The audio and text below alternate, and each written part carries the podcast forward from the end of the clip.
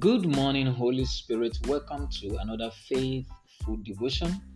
Today is day 11 in the journey of August, year 2021. It is my pleasure to bring God's word to your hearing this morning, and I'm glad that you are waiting for me to receive that which God is set to say to us on this narrow path to empower and to enhance our faith in Him. The scripture reading this morning is from the book of Proverbs, chapter 4, verse 7. Proverbs, chapter 4, verse 7. And the title this morning for our faith food devotion is Time to Rise. Time to Rise. The scripture says, Wisdom is the principal thing. Therefore, get wisdom, and with all thy getting, get understanding.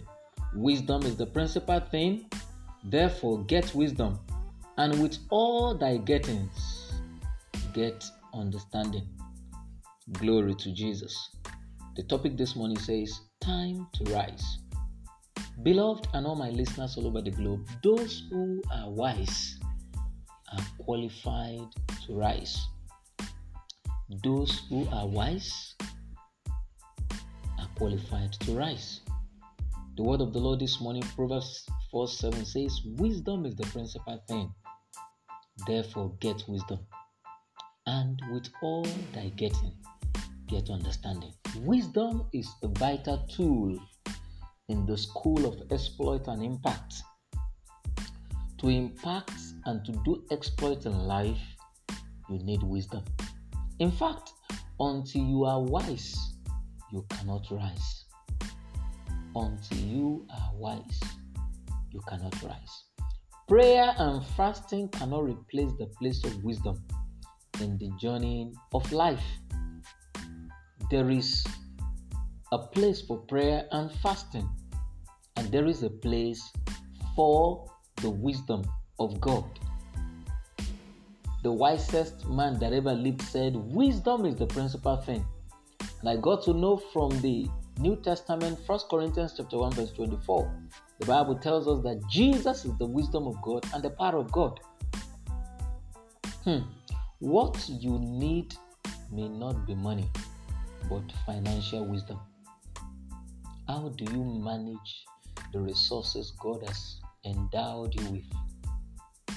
I see God baptizing you this season of new beginning with the spirit of wisdom so as to be relevant and impactful in Jesus' name. Wisdom is knowing what to do and doing it. That's wisdom. Knowing where to go and going there. That is wisdom. Knowing what to say and saying it. And that is wisdom. It is the Son of God personified, you know, by the inspiration of Holy Spirit leading you part time, giving you guidance and direction. May the Lord give you wisdom needed for the season that we are in in this month. And that is the season of new beginning, according to Isaiah chapter 43, verse 19. God said He will do a new thing and it shall spring forth. Have you not seen it? Have you not known it? That He will make a way in the wilderness and waters will come from the desert of your life.